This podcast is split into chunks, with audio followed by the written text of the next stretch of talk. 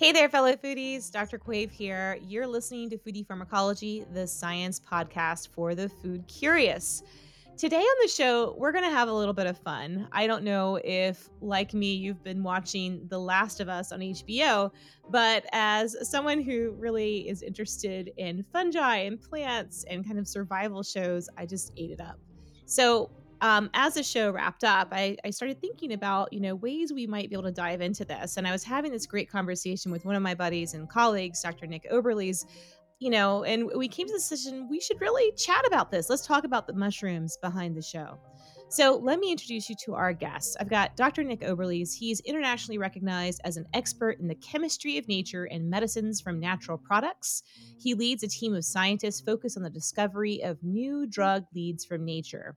He's skilled in the discovery, biological evaluation, structure elucidation, and optimization of natural drug leads. I also have Doctor Huzefa Raja. He's a research scientist and mycologist, that means someone that studies fungi, um, in the Department of Chemistry and Biochemistry at the University of North Carolina, Greensboro, where he studies fungal diversity and biology. It is so great to have both of you on the show. Um, thanks for doing this with me. Thank you for having us. Yeah, thank you. It's fun. It's a lot of fun. Yeah.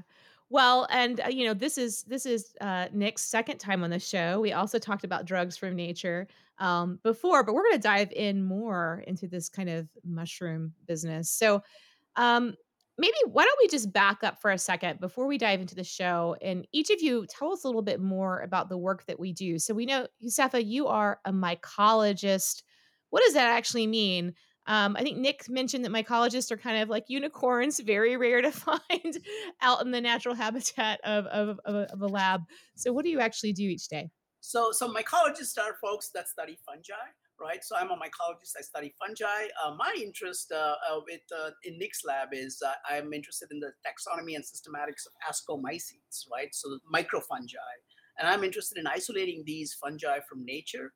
I, I cultivate these organisms in the lab so that we can study the chemical diversity of these microorganisms. So that's basically what I do. I'm, I'm also interested in uh, understanding the, the, the molecular diversity that these fungi have, right? To, to find new species out there, right? The fungal kingdom is basically ninety percent unknown, right? So I'm interested in finding these unknown fungi to uncover the diversity and the chemical diversity in the lab with Nick. That's awesome. And so when we get into chemistry, this is where Nick comes in, because you are the guru of natural products chemistry and N M R. How do you how how does your job kind of play into this? Yeah, it's great. I, I should also just add that I think Huzefa was a little modest, uh, like many mycologists. You know, the great thing about him, and I think a neat thing about our lab, is it's pretty rare to have a chemistry lab and a mycology lab working quite literally, you know, hand in glove. So his lab is right across from the hall where we're also Uh, extracting things and getting compounds out of them and all that stuff I talked about in the in the last episode. And the, the great thing about uh, Huzefa is is go hiking with him. Like, I know you love to go out and do field work. Uh, a great way to get students involved in science is to take them out in the field. And I love it when we when we take uh, we go on like nature hikes a couple times a year with my lab, and we'll be walking by a stream. And Huzefa is, is really one of the world's experts in aquatic fungi. So fresh water. There's a limited amount of fresh water on this planet, uh, and the, there are fungi in there decomposing things. And and he's the guy who can like jump in a stream and real quickly start picking up handfuls of samples that we're taking back to the lab. So what do we do in my lab is, so they're going to grow those things. We're going to bring them back, or he's going to grow those things back in the laboratory. And my lab effectively tests them against a whole bunch of biological assays and then tries to isolate the compounds that have the biological activity. And, you know, the greatest example of this in all of the fungal lore is penicillin. Um, penicillin, you know, a lot of people say Alexander Fleming discovered penicillin. Yeah, sort of. I mean, I don't want to discount what he did. He did great work, uh, but he was really the guy who made the observation that this fungus, when interacting with that bacterium, seems to be killing that bacterium. And there's a series of other people, particularly uh, a guy named Flory, who was the ones who isolated the compounds that that that did the chemistry. You could sort of think of like Huzefa's doing the the Alexander Fleming stuff, and and and me and the rest of the chemists in the lab are doing the Flory stuff of like, let's get that compound and put it in a in a formula that you could eventually, we would hope, turn it into a drug. So That's what we do in the lab. And of course, like anybody who has anything to do with fungi, ever since H B O came out with this show, we're getting phone calls that say, um, so Nick, you ever seen this show called The Last of Us? I mean, I don't know about you, Huzefa. How many, fr- how many of your friends and mycologists have said, hey, man, have you checked this out? I mean, mycology, everybody is watching it, right? Everybody is very interested in tweeting about it, about it. And yeah, it's definitely on top of everybody's list. I mean, we mycologists are extremely excited by the show, right? I mean, I have never seen a show, which was the second episode, where on the on the top of, bottom of the screen, you say mycologist. How ah. many shows have I seen? I have absolutely seen no yeah. movies like that, no shows like that. So we, I was super excited, and my my colleagues, my friends, they're all excited about it. So yeah. So so here comes the real question. Um, if it if you were in this show, would you try and chase down one of those, you know, mushroom infested people and get a sample to extract and isolate a cool drug from them? I, that would be an interesting Ooh. twist, maybe yeah. a little plot twist. Throw some natural products chemists into the show along with oh, the mycologist. Yeah. Oh, yeah. Yeah. Now, you know, I never thought about that. You know, this this I'll, I'll, I'm going to answer the question and say, oh yeah. Now, I think Huzefa would say to me, who's going to go get that sample? And I, I can think of a stu- few students who kind of drove us crazy over the years. We might send those guys out. Usually they're guys, by the way. Send those guys out to go get the samples. But uh, no, but kidding aside, uh, I, I think about that show a lot. And as I was telling some students recently, uh, I'm no good with a gun. Like, you know, I'm I'm not a hunter. I'm no good with target practice. I'm right-handed, but I'm left-eye dominant. I never learned how to shoot properly. So I'm no good with a gun. I'm definitely no carpenter. Um, but I do think that, like, if the world ends, especially if it was Huzefa and I working together, we could find like plants or or bacteria or fungi to work on that we could sort of make medicines for people. So I'd like to believe that we'd be sitting there, you know, in one of those towns where they've built a wall around it. We'd be in a corner coming up with salves, and you, you'd be just as good at it, Cassie. You'd be really good at that as well. So maybe the three of us could all work together and, you know, help rebuild the populace. I, I I like that. And I, I am good with a gun, so I could also help oh. with the defense. Oh, crap. No, that's good. That's good. I'll no. stand behind you. There you go. But, I, but I'm the slow runner, so I have to be. Oh, yeah. Um, yeah. But I guess I guess we should, uh, of course, to any of the listeners out there that are regular listeners of Foodie Pharmacology, if you haven't watched The Last of Us yet, There, there are a lot of spoiler alerts in this episode, so just, oh, yeah. just be be aware. Um, although you may want to watch the show after listening to us chat about it. You kind of break this down. You know, there are people infected with this kind of mushroom, but what what's the what's the storyline of the show? You want me to do it, Huzefa? You want to do it? Yeah, Nick, go for it. Yeah, go for it. I mean, the basic storyline of the show, and I, I think this is, you know. Episodes one and two, I mean, as Huzefa said, I almost passed out from how good it was. I think my family was like way in the other end of the house with me going, you've got to be kidding me, at the at the top of my lungs. Uh, because uh, a lot of what the show's premise is on, like any good uh, fiction or sci-fi or whatever you want to call it, has got to have a nugget of truth in it, right? And the nugget of truth is, is that fungi have somehow evolved to now infect humans in a big way. And and people do die of fungal infection. So there's the nugget of truth. For instance, um, I think when, when you and I were last talking together on a show, I told you that we have a project to study malaria. About a half million people, excuse me, five hundred thousand people a year uh, die of malaria. It's probably closer to six hundred thousand. I mean, that's a lot. And you can you could argue that it, not only is it a lot, it's often children or older people from very disadvantaged places. So there's a lot of work we should be doing in malaria. However, probably about three times that, a paper just recently came out, about three times that are dying of fungal infections. So that's one and a half million. Um, you know, the the I don't even know what the population of is Atlanta, but one and a half million would be a lot of people, right, from where you live. And, yeah. And a, a lot of times, but the thing with fungi, and I think this is the thing that is hard for like the non-scientist to really grasp. You might say to yourself, oh, I got a fungal infection. Let me get an antibiotic. An antibiotic works on bacteria. Bacteria are prokaryotes, meaning they don't have all those organelles and things that eukaryotes do. Human beings are eukaryotes. fungi are eukaryotes, right? So there's this like very similar things between fungi and and human beings that make them hard to target. For instance, we were talking about penicillin a second ago. Penicillin works on bacteria. You cannot overdose on penicillin. You could take the whole bottle. It'd make you sick. You'd throw up, whatnot, but it wouldn't kill you because it targets something that's really only in bacteria. But fungi and humans are so interrelated and so closely related and use similar machinery in the cell that it's it's really hard to target them, right? So spoiler alert, they go get a mycologist and say, hey, mycologist, can you figure out a way to like treat these fungi? She doesn't have a good answer for them because there's not a good answer, right? And so going back to what I was saying about one point two to one point five million people dying of fungal infections, a lot of times it's really hard to count how many people are dying of fungal infections because most of those people have some contraindication. They've got pneumonia. They're immunocompromised because they've got H I V AIDS. Um, I'm th- what are other things, Huzefa? I can't cancer, cancer, cancer patients. Yeah. If you're yeah. undergoing chemotherapy, I chemotherapy. mean, you're, you're yeah. yeah. Or they're taking, you know, yeah. corticosteroids and stuff like mm-hmm. that. So the yeah. immune system is suppressed. That's yeah. the key, right? Yeah. Fungal infections. Your well, immune we, system is suppressed. We don't have very many good drugs for fungal infections. I think part of the problem, as you mentioned, is that it's so hard to find something that's selective Yep. to fungi because they're so similar to us on a yep. kind of cellular basis. Yes. I mean, I'm thinking about, you know, some of the recent, uh, recent articles that have come also out in the, in the popular media around Candida auris. I mean, yeah. this is, you know, the super fungus of all super fungi. It has crazy high mortality rates if it gets into your bloodstream.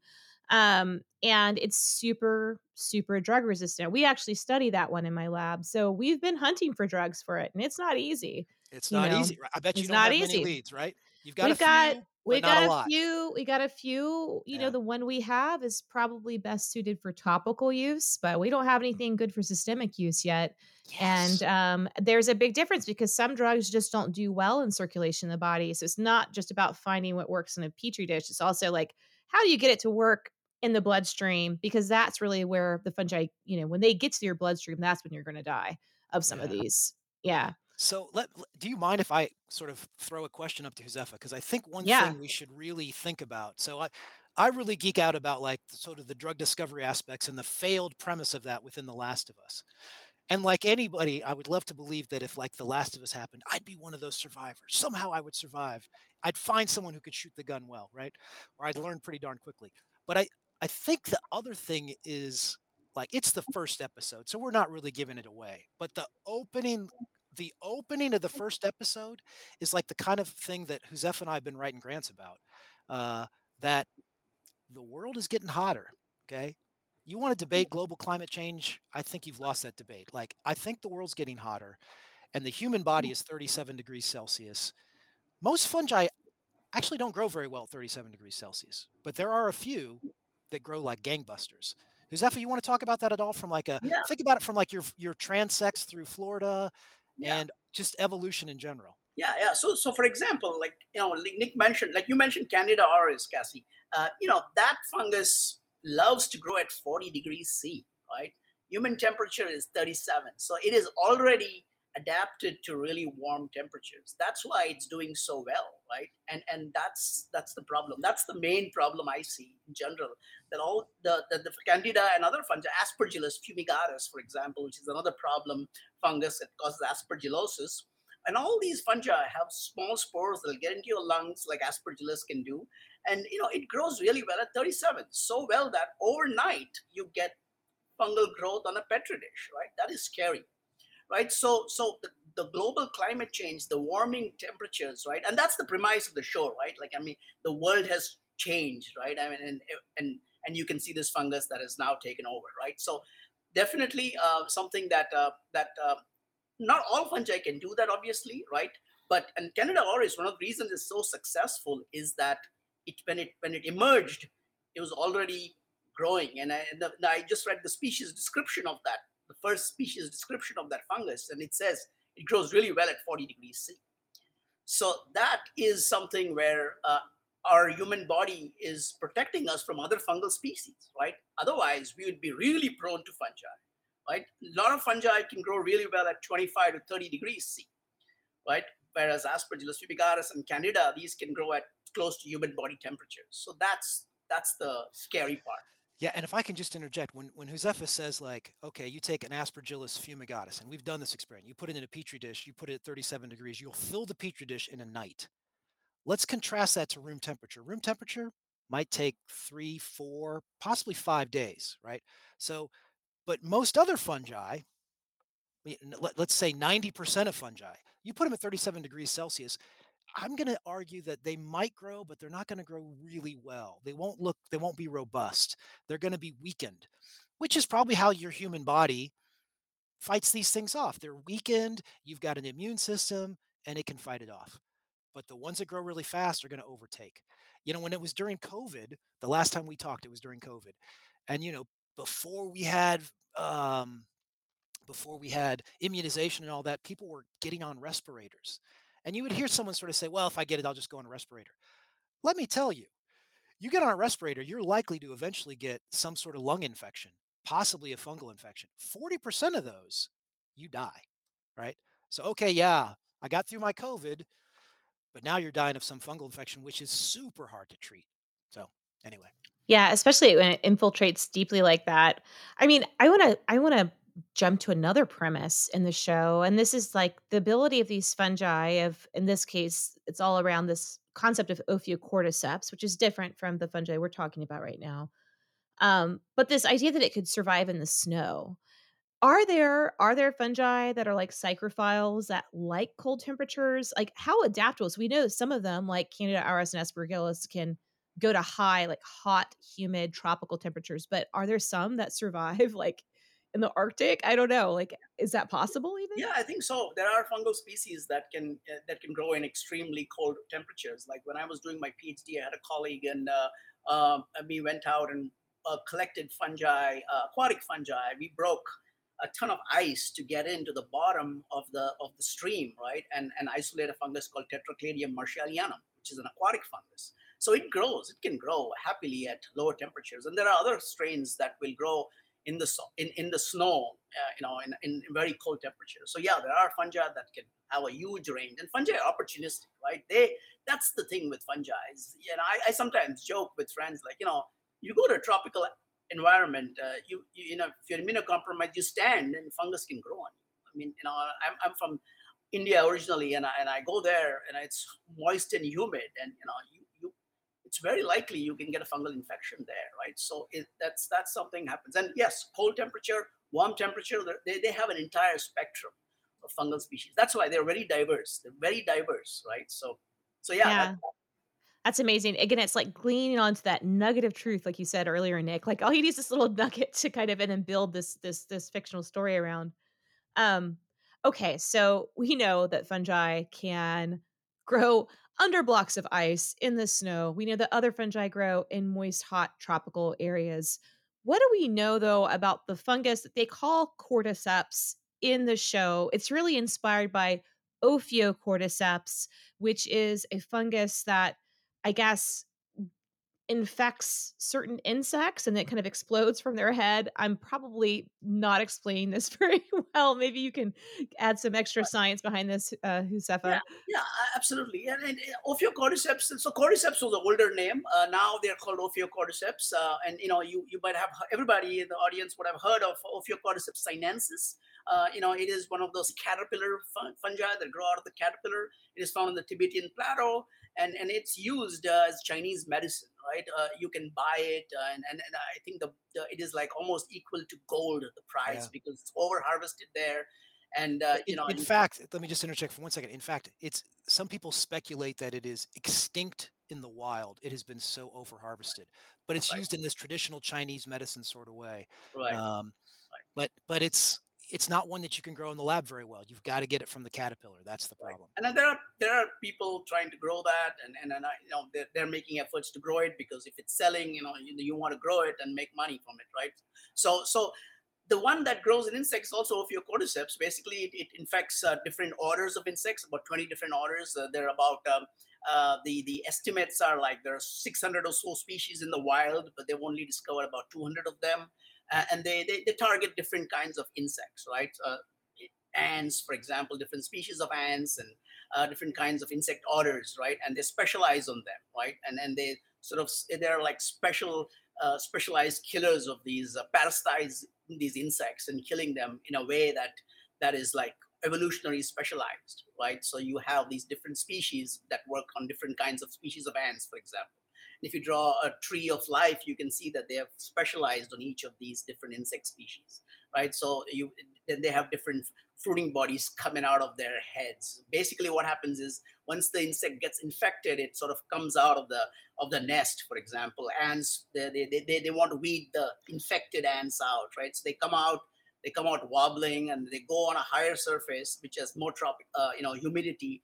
And then from there, they sort of shed their spores and they feed on the insect's body, essentially, right? So this is like where the idea or the premise of infection right. with this fungus turns you into a zombie. I mean, that's, you know, we're talking about like exactly. fungal fungal controlled zombies in, exactly. in this show. Exactly. Um, so, so in reality, though, what you're telling me is that when this this this genus of, of fungi infects insects, it does kind of take over their, it does kind of zombify them. They behave differently to get to the optimal areas for the fungus to continue growing.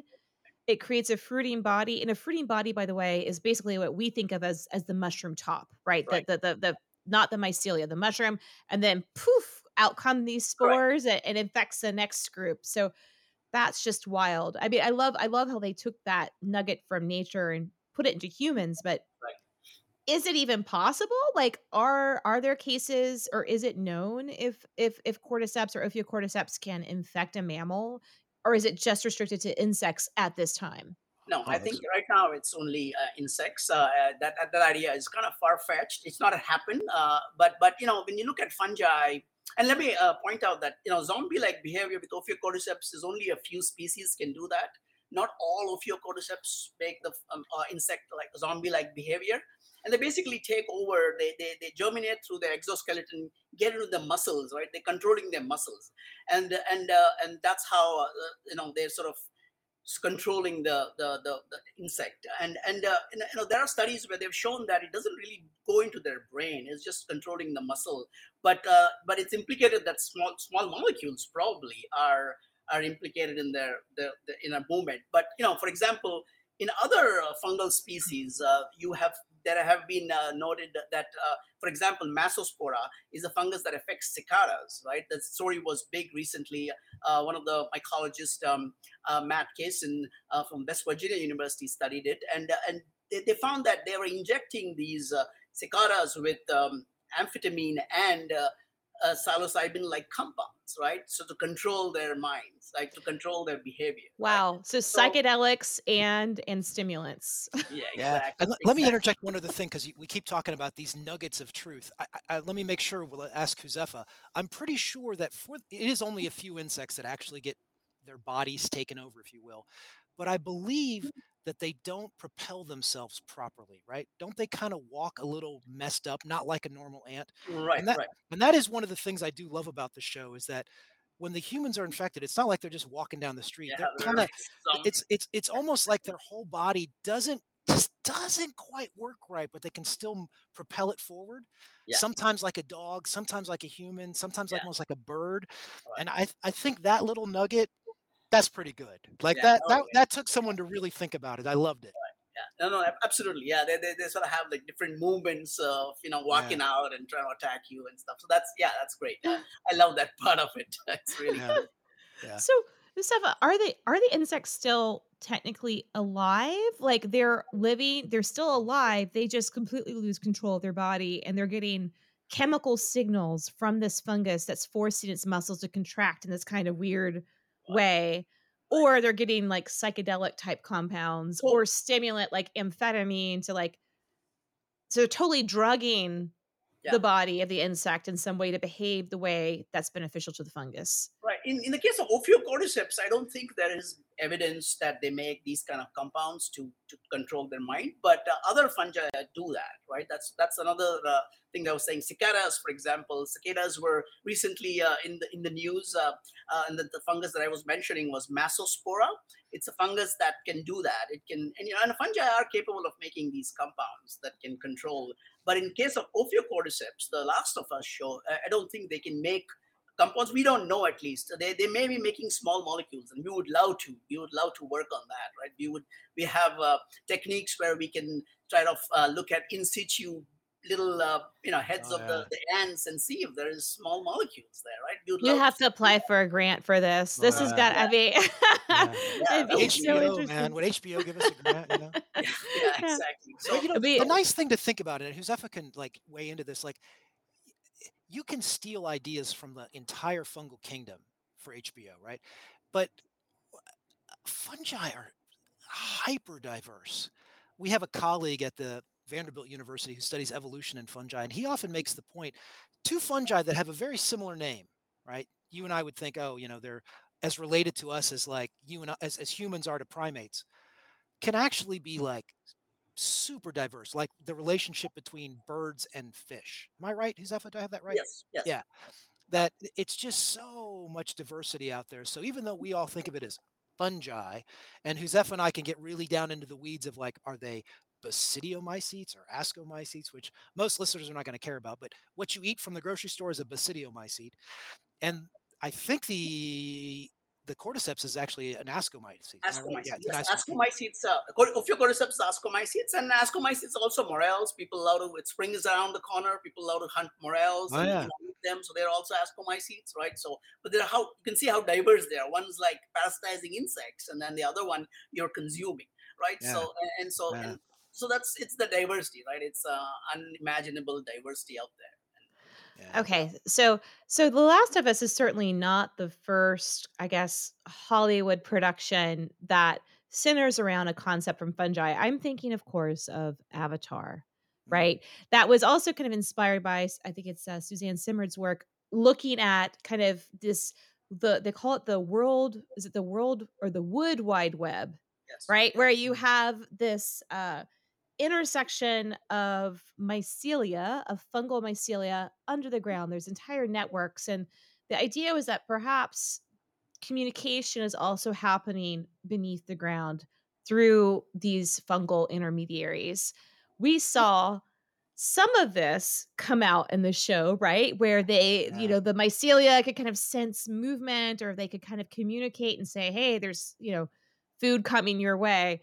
Um, I was wondering if you guys could talk a little bit about that around like how how organisms communicate through secondary metabolites, and you know how how much of a nugget of truth was there in that kind of fungal communication um, showcased on the show. Oh, I, I have to say I loved that component. That was another moment where I was like, oh yeah, that's awesome. This fungus way over there is talking to that human being, right? Pseudo human being. Um, you know, I.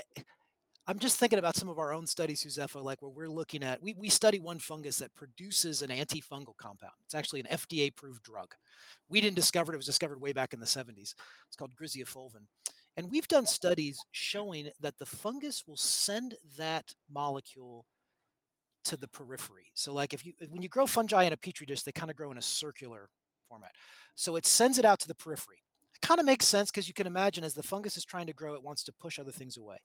Interestingly, though, we did a study once where we we had a fungus that it was competing against. So there's a fungus on top and then the one that makes antifungal on bottom. And if you sampled around the periphery, the molecule that's got antifungal properties was really only headed up towards where the other fungus was.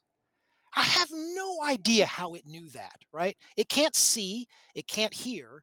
So there's some chemical signal saying, Let's because you got to remember, nature is going to try to preserve energy. Everything takes A T P, which is like energy for us, right? And somehow it's deciding, don't send it south in that dish where there's nothing down there. Send it north where we've got to go fight this other fungus. Huzefa, you want to weigh in on that? Yeah, yeah, we, yeah, we saw that in our in our, our research, and uh, we we it was very interesting, right? It, and and the, the way the fungi grow, basically, right, for the audience. Uh, they're basically uh, growing inside out, right? The outer part of the fungal mycelium and the hyphae are the are the youngest, right? So it's basically going in search for food, right? You can imagine you you uh, you have the fungus growing almost like a snake from inside, and it's going everywhere it sees food, right? It's just growing towards the food, right? And so that that concept was really well taken. Like you can it can sense where the food is, and it's going towards the food. And in this case, a human is coming, and so these guys are all waking up and going towards the the you know the food. And and uh, and the way they, they they do it is like, you know, fungi have um, uh, their digestive systems inside. Like we we eat food and we digest it in our stomachs, right? Fungi, what they do is they eat the food outside and then they take them in, right? So it's like an inside-out digestive system. They sec- secrete extracellular enzymes that go and break down the food, and then they take the food in, right? That's how fungi grow. So so I think uh, basically that's the way they communicate. That's the way they're growing. And, uh, you know, what, what we've noticed is when we grow fungi in the lab, when we give them uh, media that are not very rich in sugars, they will grow out, right? They're, go- they're going out, like they're trying to reach. And sometimes when we give a lot of sugar, for example, um, potato-based media, it, it'll it'll grow like very closely because it doesn't really have to spend energy, like Nick said, right? It, yeah, it doesn't have to forage potato. Right? It's yeah. not. And that time, what they do is also they don't produce small molecules, right? Because they don't need it, right? They don't need to spend their energy to make the the secondary metabolites, right? So so that that's the way these guys grow. Yeah. Well, I think this speaks to, I think, a common misconception that people have both about plants and fungi. I think many see plants and fungi as static, unmoving creatures, when in reality, they're incredibly dynamic. They are communicating constantly. With they're, they're sending out cells, at least for the fungi, are sending out cells to get to the resources they need. Um, plants are signaling, sending out signals to other mobile creatures in the in the, in the environment to get what they need. Um, I just think yeah. that it's incredible. There's so much chatter. There's this chemical chatter happening. It's a whole other set of languages that yeah. we're kind of not really tuned into yet, but we're getting better at it, right? Yeah. Through chemical detection, analytical chemistry techniques. But man, if I if I had a magic power, and maybe this could be, uh, you know, a, a, a, an idea for a future show. It's like if, if you could learn to somehow tap into that language of nature, to be able to interpret and read what the plants are saying to each other, what the fungi are saying to each other, that would be pretty cool. Yeah, and, you know, and there's, as you know, you often study what I call folkloric things from from plants. Uh, you know, I can remember. So that that concept, I forget the name of the woman who came up with the concept of the wood wide web. What is that? What is her name? Uh, I think it's Suzanne Simard. Yeah. So mm-hmm. I remember reading about her and and thinking about my own grandfather, actually my great-grandfather. We were transplanting trees once, you know, just small little trees moving around his property. And and he would was almost obsessed with like, takes take some of the dirt, not just like the dirt that you need around the root ball. He would take like almost like a little coffee can full of the dirt in the area and throw it in the bottom of the new hole. And his argument was, well, that helps the tree grow, right? He just knew that if you're going to transplant this tree, you need to bring some of the dirt that it was growing in.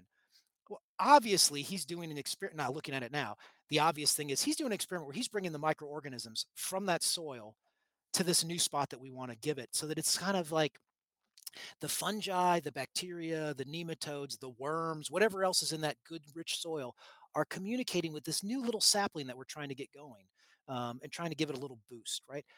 I mean, that concept, which I think many, many people know about if you talk to somebody who plants trees, is certainly based on this concept of like organisms communicating with each other mutually, beneficially. No, for sure. I mean, it, it, it's all about it's all about this. Um, it's all about this communication. So we've talked about lots of things that we loved in the show.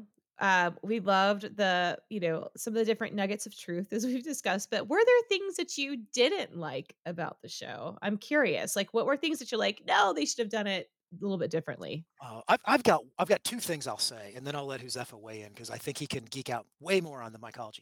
The two, I, I have to say, I don't love the violence. Okay. like, like, I mean, you know, it's based on a video game, and there are moments where I, okay, I can see where it's going down this video game route.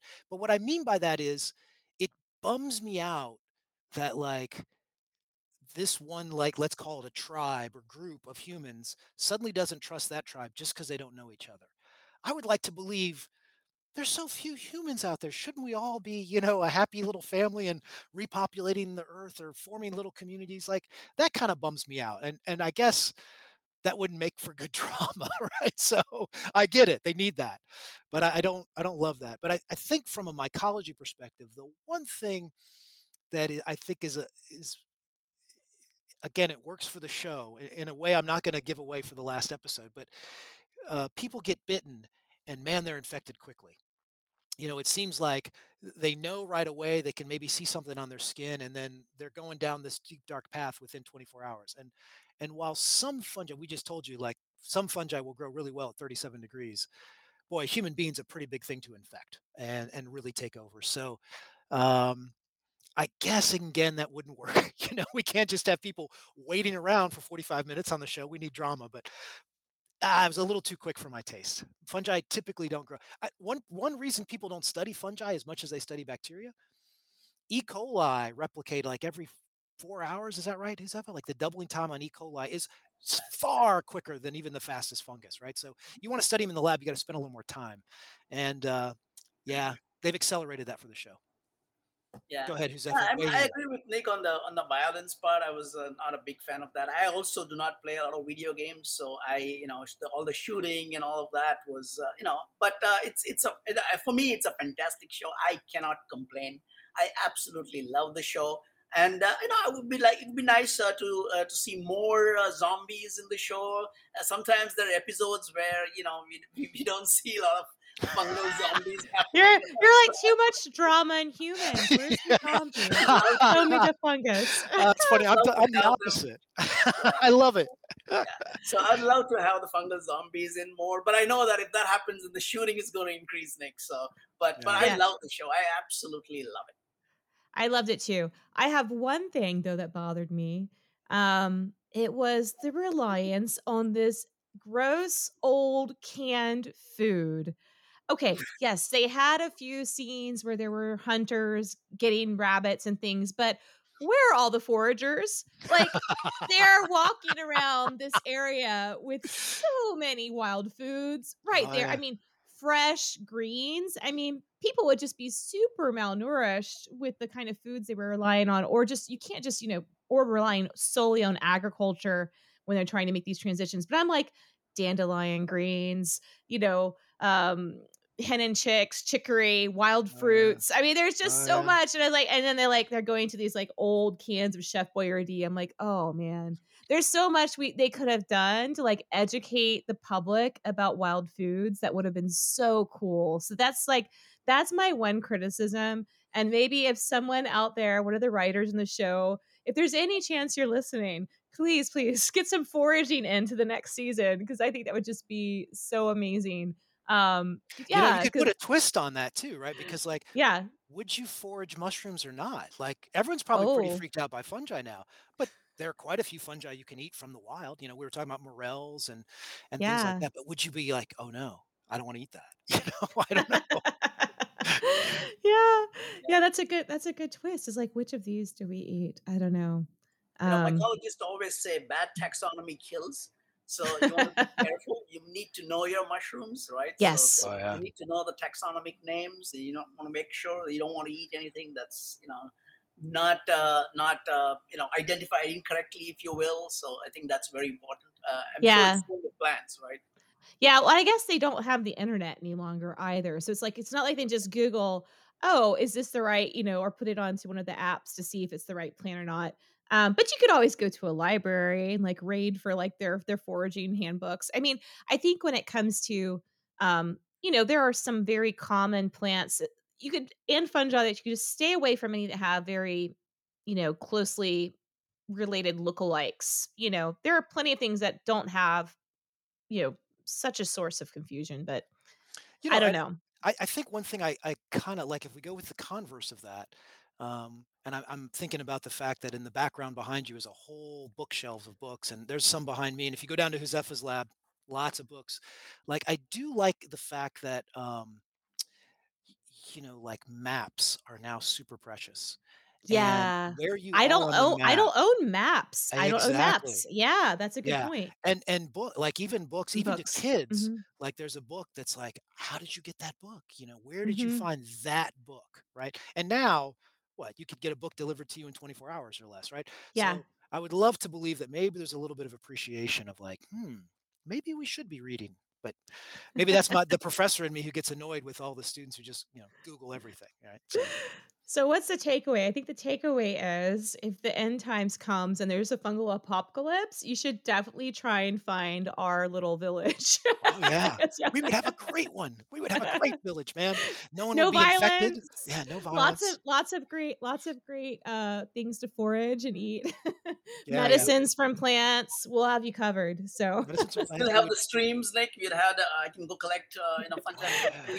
yeah. yeah, you guys can find the next cure. I mean, it'll be great. yeah, we can recycle cures. Like, I mean, we you know yeah. we all know the natural products history. We'll just recycle it. People think we were geniuses. Like, oh my gosh, wow, what mm-hmm. is this thing that's fighting this infection? Oh, I don't know. Wait, wait, shh, don't give away the secrets for the future here. yeah. Oh my gosh, this has been so much fun. I want to thank you guys for coming on the show. Um, yeah, we have to, we'll have, maybe we'll have to revisit for next season if they, if they Absolutely. come out with another season because, yeah. and maybe, and I swear, if they do have some foraging in the next season, I'm going to lose my mind. It's going to be so awesome. I love it. That's, hey, I, I had a great pleasure with it. I, as everybody in my world says, like, we, we love this, just as Huzefa said. So yeah, thank I you for having Absolutely. us. Thank you for having yeah. us. Yeah, thank you. All right, foodies, you've been listening to Foodie Pharmacology, the science podcast for the food curious, recorded for you today on Restream. I want to thank our amazing producers, to Rob Cohen and Christine Roth from Co-Conspiracy Entertainment, for putting on a fabulous show for you all every week. Um, if you want to help us out with production costs, you can do that two fabulous ways. You can head over to Buy Me a Coffee. I would love to get some extra caffeine into my day. It's at buymeacoffee.com slash foodiepharma. Or if you're interested in getting some fun swag, we have amazing coffee cups and bags and t-shirts and all kinds of cool things with Foodie Pharmacology logos on it. And you can find those at mystery control dot com. All right, that's our show for today. Stay healthy out there, and I'll see you next time.